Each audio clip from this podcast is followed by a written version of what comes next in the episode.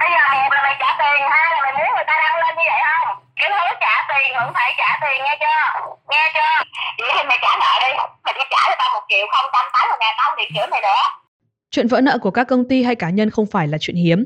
Cảnh chủ nợ gửi thư và gọi điện nhắc nhở con nợ cũng không còn gì xa lạ. Và nếu không trả được tiền thì đôi khi con nợ sẽ bị lấy cả ô tô và nhà cửa để bù cho khoản tiền mà họ đã vay. Nhưng đấy là chuyện trong giới kinh doanh. Còn nếu cả một quốc gia vỡ nợ thì sao?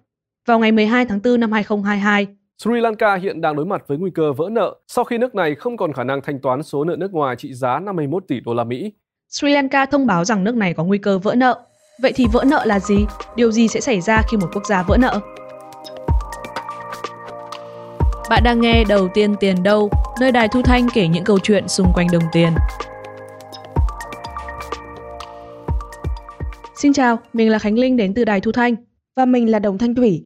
Theo kênh tài chính The Balance thì hầu hết các quốc gia đều đã vỡ nợ ít nhất một lần trong lịch sử. Uhm. Nghe hơi lạ nhỉ? Vì thật ra điều này cũng không phải là một kiến thức phổ biến mà chúng ta được nghe hàng ngày. Bây giờ mình đố Linh nhá. Có bao nhiêu quốc gia trên thế giới? Uhm, 195. Ờ, đúng rồi. Theo báo cáo của Ngân hàng Canada và Ngân hàng Anh thì có tới 147 trên 195 chính phủ đã vỡ nợ từ năm 1960 đến nay. Tức là khoảng 3 phần tư các nước trên thế giới đúng không? Chuẩn. Một nhà kinh tế ở Đại học Harvard cũng đã nói rằng Điều đó đã xảy ra hàng trăm lần rồi. Rất nhiều quốc gia đã phá sản và họ thậm chí còn không biết điều đó. Nó còn chẳng tồn tại trong các tài liệu của họ. Hầu hết các quốc gia đều đã phá sản ít nhất vài lần. Thậm chí có nhiều nước còn phá sản hơn 6 lần. Quỹ tiền tệ quốc tế IMF định nghĩa vỡ nợ là một sự thất hứa hoặc vi phạm hợp đồng. Khi chính phủ vay tiền từ các chủ nợ nước ngoài và trong nước thì chính phủ có nghĩa vụ phải trả lại cho các khoản vay đó. Và nếu như chính phủ không thanh toán được những khoản nợ này thì đó được gọi là vỡ nợ. Hiểu đơn giản là như này, một quốc gia vỡ nợ khi chính phủ của nước đó không thể hoặc không muốn thanh toán những khoản nợ của họ cho các chủ nợ. Ví dụ như Sri Lanka, chính phủ nước này đang không thể thanh toán khoản nợ 51 tỷ đô la cho các chủ nợ nước ngoài và thông báo là vỡ nợ. Cả chính phủ và người dân nước này đang trông chờ sự trợ giúp từ Quỹ tiền tệ quốc tế IMF để ổn định nền kinh tế. Nhưng mà cụ thể thì cả một quốc gia vỡ nợ như thế nào? Một cố vấn của Quỹ tiền tệ quốc tế IMF có giải thích như thế này.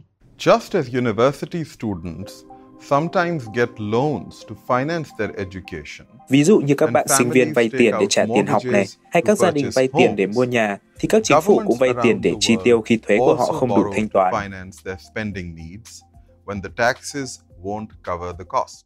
Đó, tổng số tiền mà một chính phủ đi vay mượn được gọi là nợ công, mà nợ công còn được gọi là nợ có chủ quyền.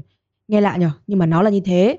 Số tiền đó có thể là vay từ nước ngoài hoặc là vay từ người dân trong nước. Và đến khi không trả nợ được thì chính phủ vỡ nợ.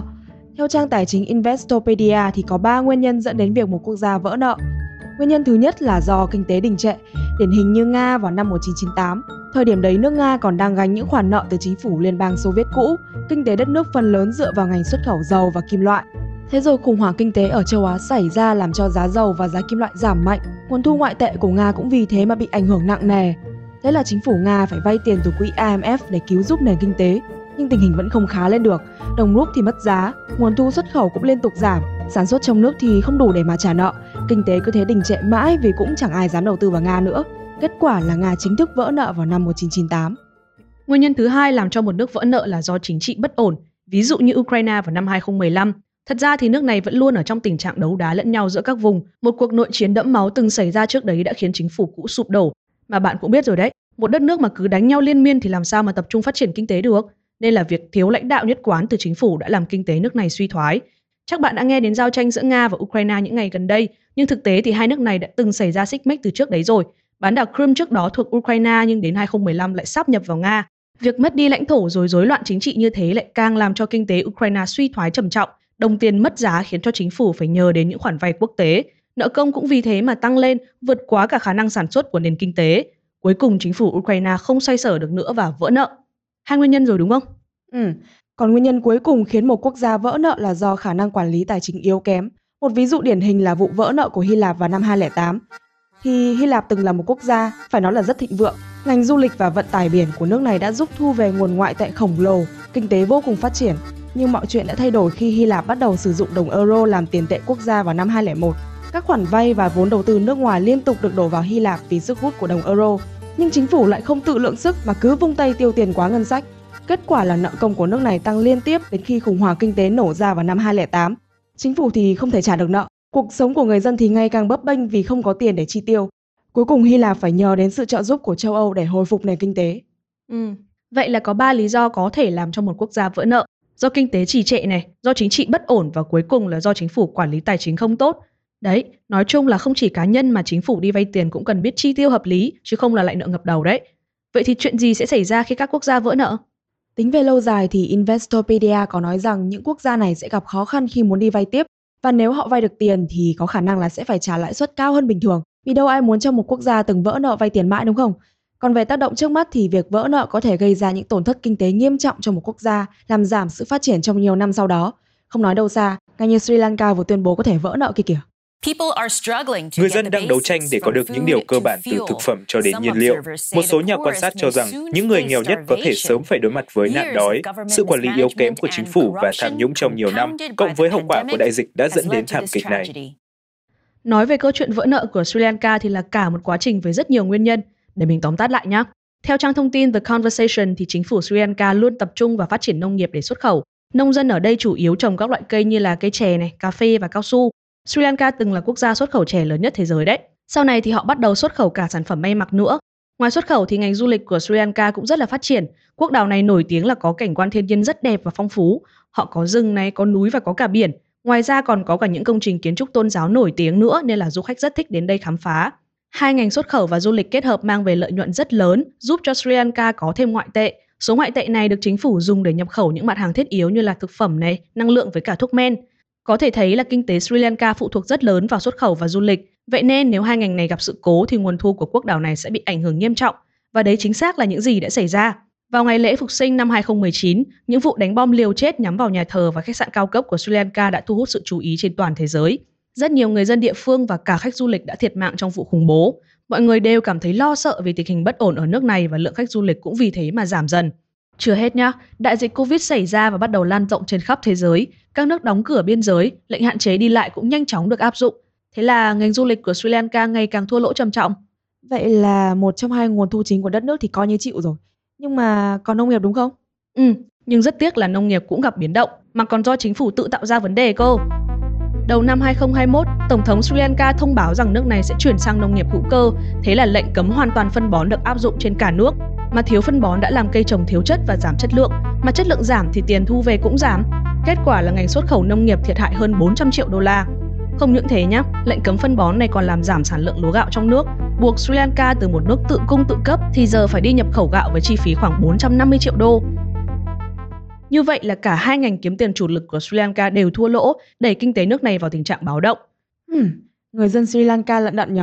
Và để giải quyết vấn đề này thì chính phủ Sri Lanka đã làm gì? Liệu các nước khác có bị ảnh hưởng bởi nước vỡ nợ?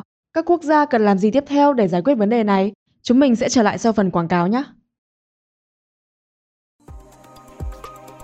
Chị chị rồi bay Tiền như có phải giấy mà mà mua lắm đó Từng nữa là nửa tháng lương của chị đấy đó Nhưng mà tiền là giấy mà Phải in được chứ Ờ có máy in tiền mà sao không in thêm tiền rồi phát cho giàu hay What the f...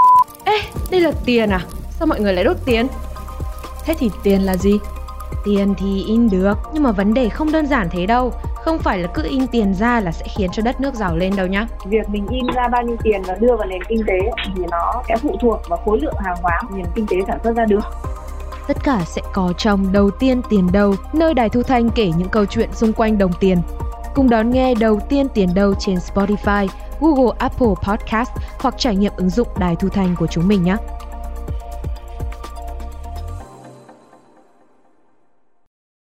Trở lại với câu chuyện khủng hoảng kinh tế của Sri Lanka, sao chính phủ lại đưa ra lệnh cấm phân bón mà thiếu suy xét như thế nhỉ? Thua lỗ thế thì chính phủ đã làm gì để giúp người dân?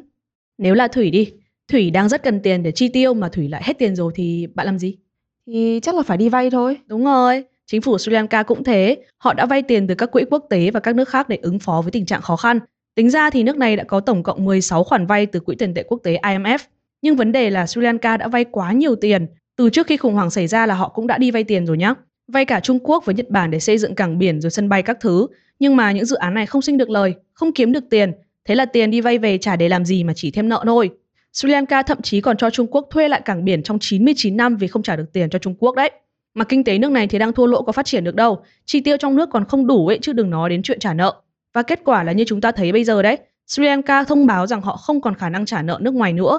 Vậy nên các chuyên gia mới nói là sự quản lý tài chính yếu kém của chính phủ có thể đẩy một đất nước đến tình trạng vỡ nợ. Ừ, đúng là làm gì cũng phải có kế hoạch và chiến lược đúng đắn, đặc biệt trong những chuyện liên quan đến tiền nong. Nhưng mà mình thấy đâu chỉ có quốc gia vỡ nợ gặp khó khăn đâu, mình thấy những bên cho quốc gia đấy vay tiền chắc cũng đứng ngồi không yên ấy chứ. Các khoản tiền lớn có nguy cơ không lấy lại được hoặc mất rất lâu mới có thể lấy lại, nghĩa là một nền kinh tế sụp đổ có thể dẫn đến hiệu ứng dây chuyền và ảnh hưởng đến những nền kinh tế khác.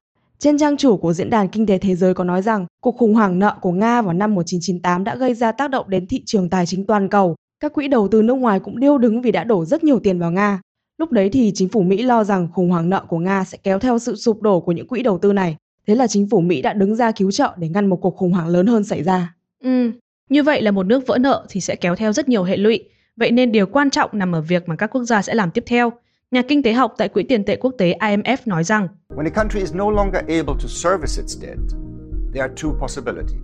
khi một đất nước không còn khả năng trả nợ thì có thể giải quyết theo hai cách. Một là điều chỉnh chi tiêu công, đồng thời yêu cầu IMF cho vay để bù đắp thâm hụt trong thời gian chờ đợi. Điều chỉnh chi tiêu công tức là chính phủ điều chỉnh lại những khoản tiền dùng cho xây dựng đường xá này, bệnh viện rồi trường học. Một quốc gia vỡ nợ có thể vay tiền IMF để vượt qua thời kỳ khó khăn, nhưng IMF chỉ có thể cho nước đó vay khi nước này đã giải quyết được vấn đề nợ nần với các chủ nợ. Ví dụ như Sri Lanka đi, muốn vay tiền IMF thì chính phủ nước này cần thương lượng với các chủ nợ để lùi ngày thanh toán nợ. Nếu thương lượng thành công thì lúc đấy Sri Lanka mới có thể vay tiền từ quỹ IMF để bình ổn kinh tế. Còn cách thứ hai để xử lý nợ là phá giá đồng tiền của quốc gia để làm cho đồng tiền đó rẻ hơn ban đầu. Trang tài chính The Balance viết rằng, với cách này thì các quốc gia đó sẽ trải qua thời kỳ khó khăn, phải thắt lưng buộc bụng để duy trì cuộc sống. Nhưng khi khoảng thời gian khó khăn này qua đi thì thời kỳ tăng trưởng sẽ trở lại. Ví dụ nhé, nếu một quốc gia phá giá tiền tệ của mình để trả nợ, tức là tiền của họ sẽ có giá trị thấp hơn tiền của các nước khác đúng không? Ừ. Khi đó sản phẩm mà nước này bán ra cũng sẽ rẻ hơn các nước khác. Điều này sẽ thu hút các nhà nhập khẩu nước ngoài đầu tư vào nước này nhiều hơn, giúp cho ngành sản xuất của họ phát triển. Mà ngành sản xuất phát triển thì sẽ giúp nền kinh tế phục hồi và phát triển theo. Khi nền kinh tế hồi phục thì việc trả nợ cũng sẽ dễ dàng hơn. Ừ.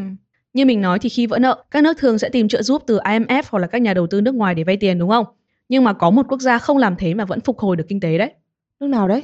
Đó là Iceland, một quốc gia ở châu Âu. Vào năm 2008, các ngân hàng lớn nhất của Iceland đã sụp đổ, không hoạt động được, nền kinh tế cũng vì thế mà bị đình trệ. Nhưng chính quyền nước này lại không nhận viện trợ nước ngoài để giúp các ngân hàng của mình. Kết quả là hơn 50.000 công dân đã mất tiền tiết kiệm, các nền kinh tế khác cũng bị ảnh hưởng theo nhưng sau đó Iceland đã nhanh chóng tự hồi phục vào năm 2012 nhờ vào những tính toán liên quan đến đồng tiền nội địa của họ là krona. Vậy tình hình Sri Lanka hiện tại thì sao? Chuyện gì sẽ xảy ra với đất nước này? Kênh truyền hình CNN của Mỹ nói rằng Sri Lanka đang tìm kiếm hỗ trợ tài chính từ IMF và các cường quốc trong khu vực. Mà như mình nói rồi đấy, IMF chỉ có thể cho Sri Lanka vay khi biết nước này sẽ trả nợ vào lúc nào. Tổng thống Sri Lanka cũng đã phát biểu trên truyền hình rằng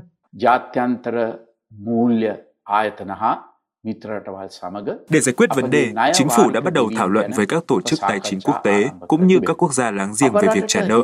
Việc các bên cùng thực hiện một phương pháp mới sẽ có lợi cho đất nước chúng ta. Cuộc họp với Quỹ tiền tệ quốc tế IMF hôm trước cũng là để phục vụ điều này. Sau đó, Ấn Độ đã trợ giúp Sri Lanka bằng gói tín dụng 1 tỷ đô la, tức là Sri Lanka được vay trực tiếp 1 tỷ đô la rồi trả lại tiền đó cho Ấn Độ sau nhưng một số nhà phân tích cảnh báo rằng sự trợ giúp này có thể kéo dài cuộc khủng hoảng chứ không thể giải quyết được vấn đề. Truyền hình CNN cũng nói rằng vẫn chưa thể chắc chắn được chuyện gì sẽ xảy ra tới đây. Tỷ lệ lạm phát ở Sri Lanka đã tăng gần gấp 3 lần so với năm 2021. Tính từ giờ đến cuối năm thì Sri Lanka còn phải trả nợ 4 tỷ đô la cơ. Không chỉ có Sri Lanka gặp khó khăn mà ngay cả Nga cũng đang đứng trước nguy cơ vỡ nợ. Các chuyên gia cảnh báo rằng Nga có thể không trả được 117 triệu đô la cho các nhà đầu tư nước ngoài. Các biện pháp trừng phạt để đáp trả chiến dịch quân sự của Nga tại Ukraine liên tục được đưa ra. Điều này khiến Nga không thể dùng 630 tỷ đô la dự trữ ngoại tệ để trả nợ nước ngoài. Có người cho rằng Nga vẫn có thể trả nợ bằng đồng rúp, nhưng theo các điều khoản pháp lý thì nợ nước ngoài thường được trả bằng đô và euro, nên nếu Nga trả nợ bằng đồng rúp ấy, thì vẫn có thể được coi là một khoản vỡ nợ. Uh-huh. Theo Diễn đàn Kinh tế Thế giới, nếu đến cuối tháng 4 năm 2022 mà Nga không thanh toán được khoản nợ trên thì nước này sẽ chính thức rơi vào tình trạng vỡ nợ. Lần vỡ nợ trước của Nga vào năm 1998 đã làm giới tài chính toàn cầu trao đảo. Nhưng lần này IMF dự đoán rằng vụ vỡ nợ của Nga sẽ không gây xáo trộn cho các nền kinh tế khác.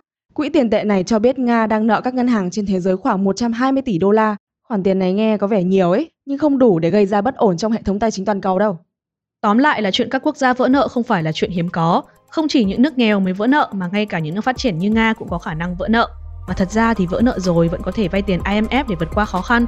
nhưng có vay được không ấy, thì còn phải xem xét nhiều yếu tố nữa. Chúng mình cùng chờ những diễn biến tiếp theo tại Nga cũng như Sri Lanka nhé. Đây là đầu tiên tiền đâu, mình là Khánh Linh. Còn mình là Đồng Thanh Thủy.